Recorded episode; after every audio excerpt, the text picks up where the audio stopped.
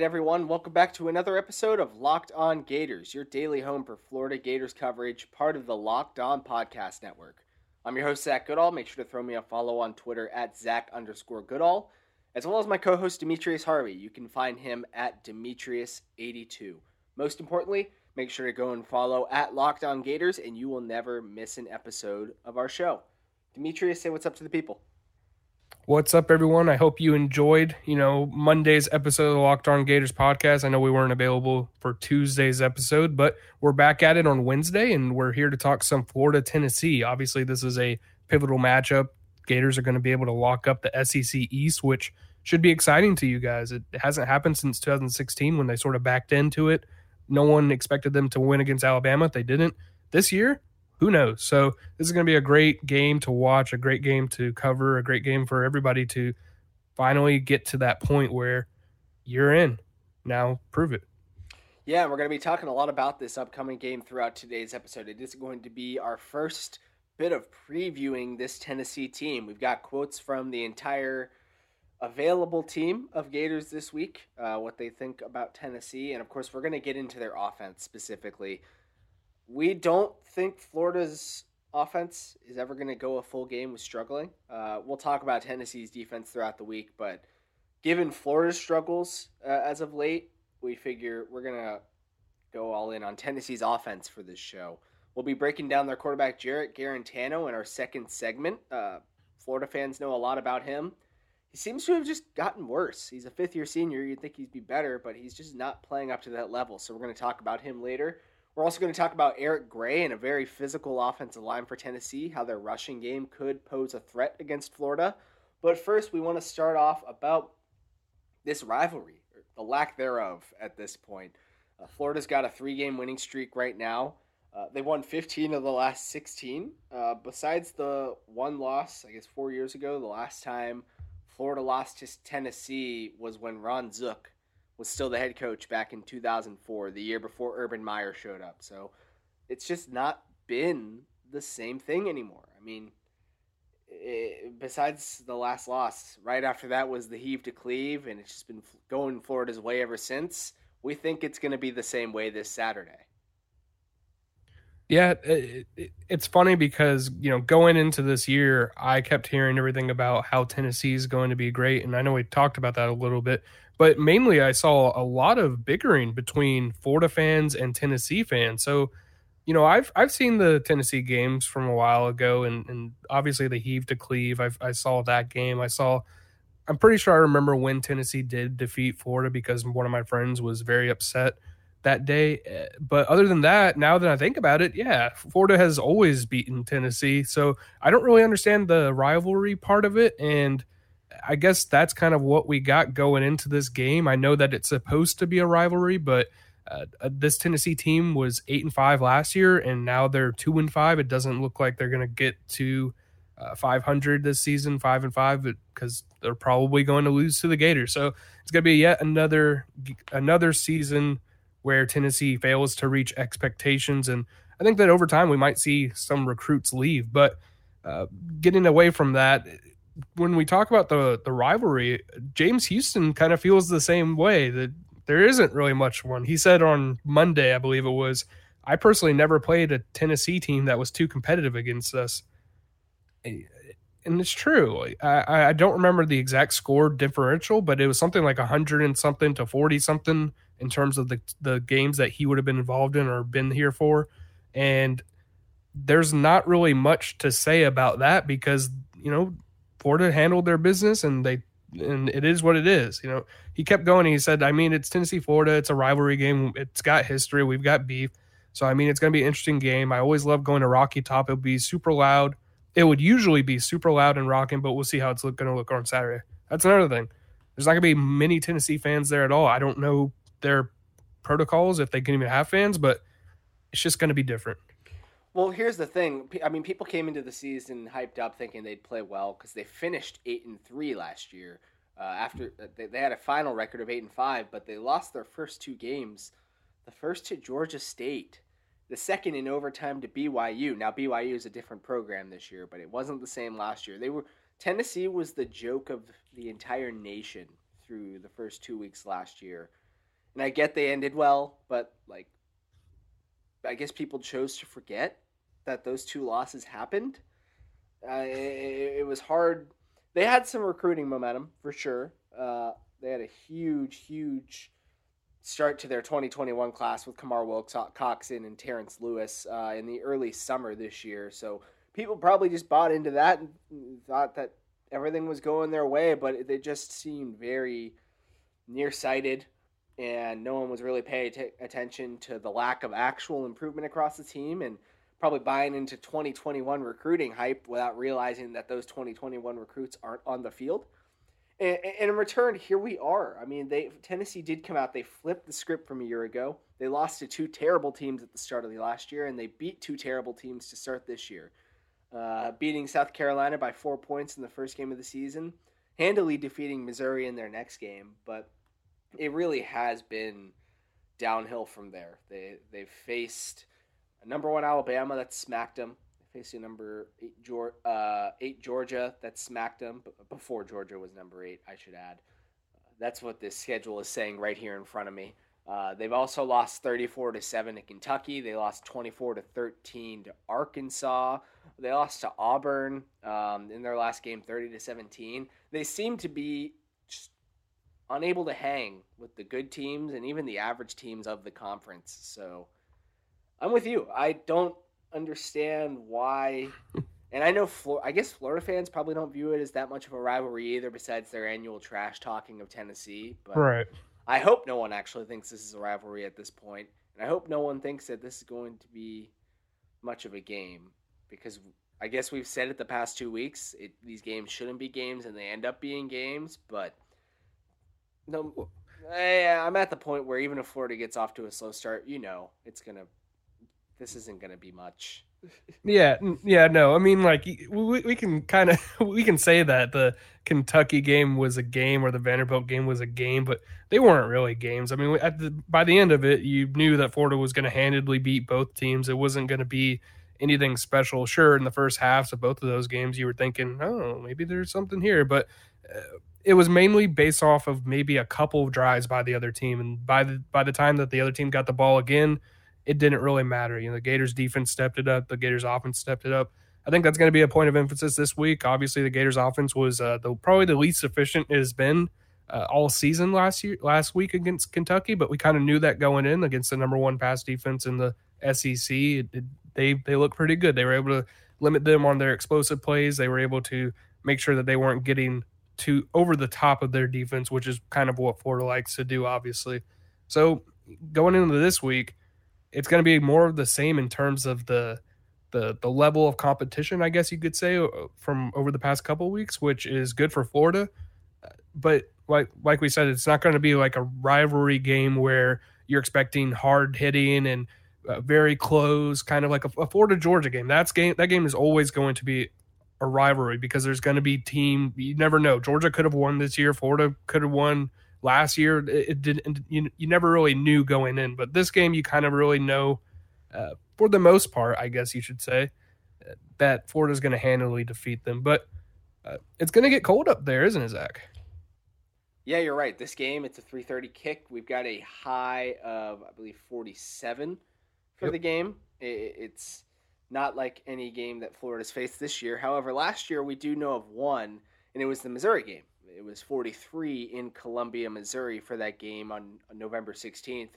And Florida came out. They won the game 23 to 6. It was not a high scoring game. In fact, it was their lowest scoring win of the year, their lowest scoring game in total being 17 against Georgia. And they in this one, Florida only scored six first points. Uh, I'm sure we're going to talk about it more uh, on Friday's episode too. I would think Florida's going to want to get off to a quick start We've seen them struggle offensively, getting off to quick starts in the past two weeks. They're going to want to get points on the board quickly. As I've said for weeks now, I'd love it if they actually did it when I say that.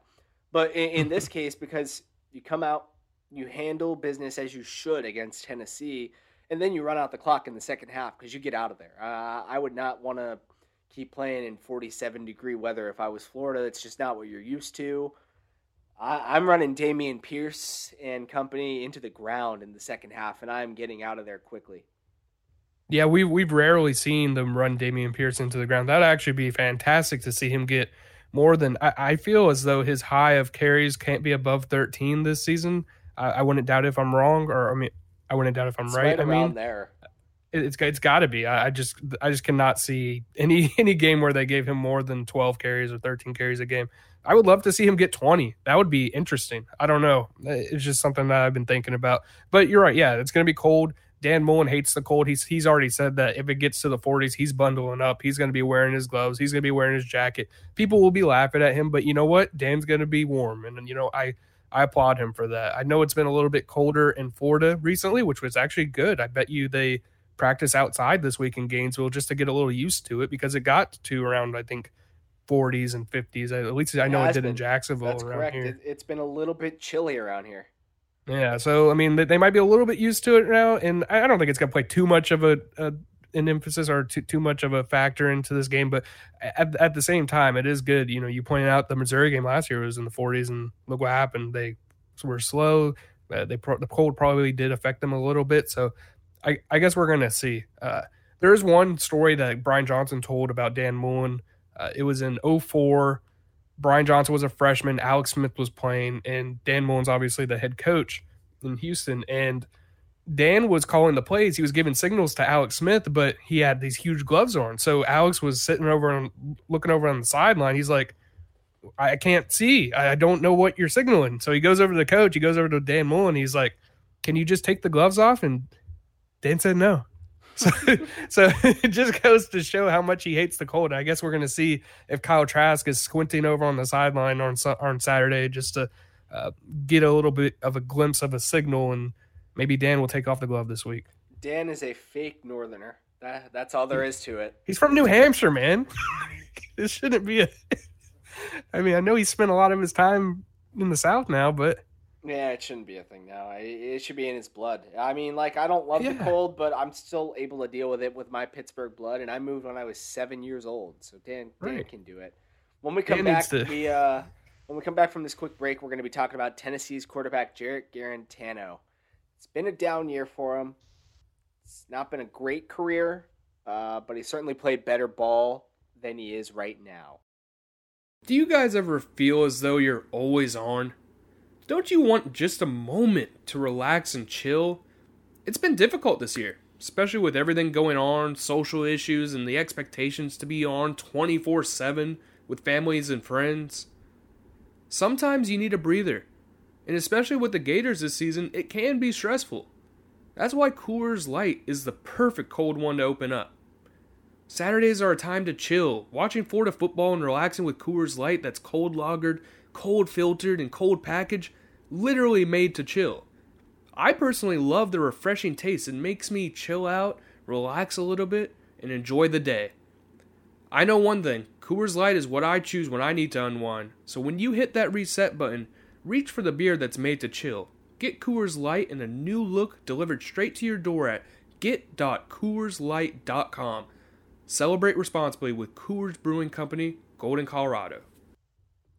Jarrett Guarantano. He is going to, assuming he's not the quarterback that's affected by the COVID contact tracing and everything going on at Tennessee right now, which we're still keeping an eye on throughout the week.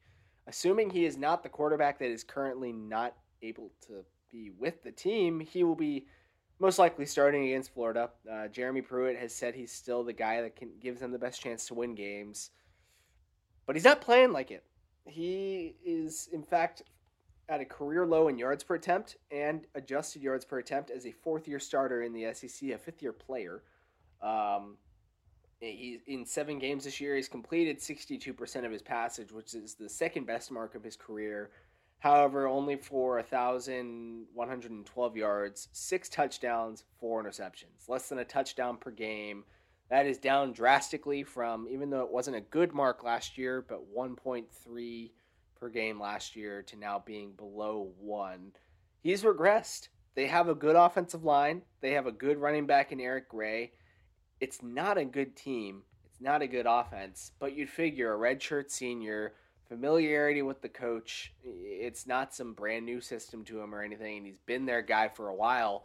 you would figure he would be playing better ball than this. And if not, that they would be moving on to different options. But just hasn't been the case. Alas. They're not doing it. And uh, perhaps to the person that they need to move on from is the head coach that's not playing different players at quarterback. Because for me it, you're seeing a guy who's who's thrown six touchdowns this season.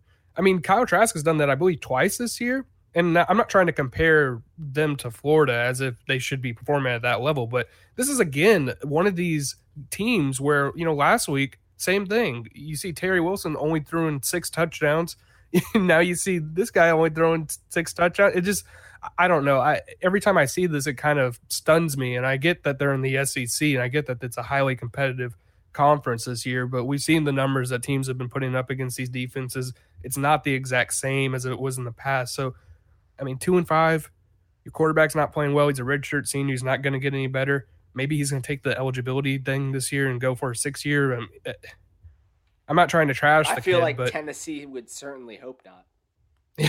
I mean, yeah, I'm not trying to trash the kid, but I'm just saying you would think that at this point you would have found somebody else. You know, you have five years to find another quarterback. Usually you got a guy developing. Look at Florida. They have Emory Jones waiting in the wing. He's going into his fourth year next year. You know, as going to be a redshirt junior. It's one of those things where you need to have a guy that's able to come in. If Kyle Trask was not good this year, do you think Dan Mullen's just going to keep playing him? No, right. he's going to he's gonna he's gonna put in Emory and see what he's got. And if Emory's not good, he's gonna put in the the freshman. I, uh, I don't know. Uh, James Houston talked talked about him this week, and he kind of just said he's a great thrower, but they're going to be focusing on the run. I mean, that should tell you everything. yeah, didn't he call him like a respectable quarterback? Uh, he, he he he said he's a great thrower. I think that the Diabate said he's a respectable quarterback. I think That's that right. Diabate was the more politically correct out of the three. Yeah, and Kaiir, yeah, Kaiir Elam was speaking on him too. I had actually asked him. I said, "You," I was relatively straight up. I said he's not playing efficient football compared to years past. He's certainly not playing as well as he has before. Uh, how do you feel you could take advantage of that? Come fresh off a game with three interceptions, and even Kaiir was like, "Yeah, it's less on him and more on us to just keep improving." Uh, we had three interceptions last week. Maybe we can try to get some more or more turnovers in general. Uh, so I think that's really our goal going into this game. It should be. Now, if there's one thing Guarantano isn't doing, it's not like he's throwing a ton of interceptions, but with his struggles, this a statement pass, uh, a statement game for the pass defense two weeks in a row, even if it's not necessarily forcing a bunch of turnovers, but just doing what they're supposed to do, making a bad quarterback look bad. That's mm-hmm. you got to feel a little bit better if Florida's able to do that, right? Yeah, no, they should. Eh, and the thing is, they don't have to do it just like they did against Kentucky, where Kentucky threw only 65 yards. That's kind of an abnormality. I don't think you'll see that we very should, often. We should have anticipated that, considering how terrible of a passing team Kentucky was as a whole entering the game. Yeah. Yeah, it it it, it kind of should have been that way, but uh, I think it was still a little bit more impressive by the Gators defense. Just I, I think there were six three and outs at one point in that second half. It, it, it was that bad for Kentucky and that good for the Gators defense. And if they can play to that level, even for three quarters against Tennessee, I could see the same thing happening where all of a sudden you're looking at the stats and you're like, oh, well, they've only given up 20 yards this quarter. It could be that way because – at some points teams will have to pass against the Gators because guess what? The Gators are going to be the team that's scoring almost every drive. I know that they didn't do it last week, but that's the standard. That's the typical uh, Gators offense, and that's kind of how they've been. So it's going to be interesting. I think that the the Florida wants to force them to pass because it's just it just hasn't been good. No, it's not been good. Uh, but one thing that they have been able to do a good job with is running the ball. Eric Gray, uh, he's come in and he's been a flashy player, a little bit more consistent this year compared to last year, although he was flashy last year, uh, taking the field for the first time. When we come back, we're going to be talking about him, the Tennessee's physical offensive line, as Todd Grantham liked to put it, and perhaps the threat that the Volunteers do pose to the Gators after these messages. All right, Demetrius, if Tennessee is going to pose a threat against Florida this upcoming weekend, uh, at least offensively, it is going to be on the ground. Uh, they are led by a, a, very good offensive line. We know two names specifically that stand out in Trey Smith and Cade Mays. Mays being the transfer from Georgia, uh, who was granted immediate eligibility to play this year. Um, w- with that, they've seen the running game uh, with Eric Gray uh, do pretty well. He's got 651 yards and four touchdowns this year, his sophomore season. Last year he was pretty flashy. Uh, he had 539 yards and four touchdowns. However, three of those scores and like half of those yards came against Vanderbilt. Against Florida, he only had like six carries for 27 yards. I would anticipate, especially given the struggles uh, that Guarantano uh, or Tano has had this year, they will try and feed Gray the ball uh, early and often. I'm sure they'll try and replicate the rushing game success that Kentucky had in the first half uh, against Florida, especially in the cold and especially in their own mm. environment. Maybe that could be what gives them some sort of advantage. Yeah, no, that you're exactly right. That would be what gives Tennessee the advantage. I believe going into this game, if you're the Tennessee Volunteers, your game plan is going to be to control the football. That means to run the run the ball. You want to get those four yards, four yards, two yards just to get the first down. You want to get those long drives where the Gators offense is on the field for only around six minutes and 37 seconds, like they were last week against Tennessee, I mean, against Kentucky in the first half. You want that to, to continue to happen. You want your defense to be able to step up to the plate and get a couple stops. I think that if Tennessee really wants to win this game, it's going to be on the ground. And I think Florida knows that. They know that they need to stop this guy. They need to stop Eric Gray. He's their best player on offense right now uh, for good reason. You know, he's a dynamic running back, and we've seen dynamic running backs in Tennessee. They might not have always utilized them, but they're always been they've always been there. Alvin Kamara is obviously the most recent one to really come out and do something in the NFL. Uh, last last couple years, I think it was a few years ago, they had a guy named John Kelly or Josh Kelly, one of those names uh, he was he was a pretty dynamic guy, similar build to Kamara, and I think that this guy Eric Gray kind of presents the similar you know shiftiness. He can get out of in and out of his breaks pretty fast. I think that the Gators are going to need to be on their p's and q's against this uh, Tennessee, especially the, this offensive line that you were talking about with Cade Mays and and Trey Smith. Both of those guys are interior players, so another game for Kyree Campbell, Zach Carter. TJ Slaton, all of those guys are going to have to step up to the plate. Even Gervon Dexter, who's been getting a lot more snaps recently, he's going to have to step it up. Uh, this is going to be an interesting game to see because I think that if there's one thing that Florida has struggled with, especially early, it's stopping the run and making sure that they get off the field early. Uh, if Tennessee can get off to a little bit of a good start, they can score on a couple of their drives and stop the Gators on a couple of their drives. It'll at least be a competitive game for a half. Yes, certainly. And while Guarantano has struggled, Gray's been able to pitch in a bit in the receiving and passing game as well. He, he's nearly doubled his receiving production from 13 receptions to 22, from 115 yards to 199 in seven games compared to 13 from a year ago. So he can also serve as a check down option if they're trying to go with a quick passing game, catch Florida off guard, or just try and run this game through Gray. You'd figure is going to be the way they do it. It'll make that gap integrity so important as they've talked about throughout the year, the gap control. And I feel like the first two drives of the game last week for Florida defensively, they had it. Then they lost it for two drives where Kentucky was able to do it, and then they got it right back. So you do want to see that completeness. You want to see guys like TJ Slaton continue to make impressive plays. Uh, they happen every once in a while. Uh, you feel like they happen more and more as the year goes on. Slaton, in particular, on those first two drives, was a guy that really oh, stood out to me. Uh, he, he was playing really well against the run. He had that gap integrity that they were talking about. It's something where a guy like Todd Grantham said, and like you said, Gray is dynamic. He can see a hole and he can go. Uh, he can make you miss.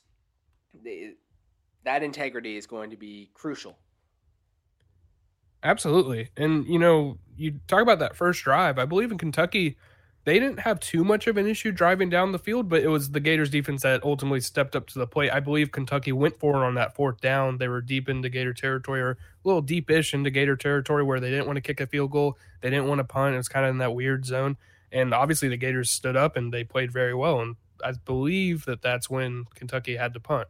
So if if you're gonna play like that to open up the game, that's fine. You as long as you get that stop where when you need it, but – it didn't seem as though they were dominant in terms of being able to do that consistently. I know that TJ Slaton did have those two tackles for loss. I remember writing that down. That was the same drive, I believe, that Brenton Cox got in there for the sack. I think Zach mm-hmm. Carter got in for a sack.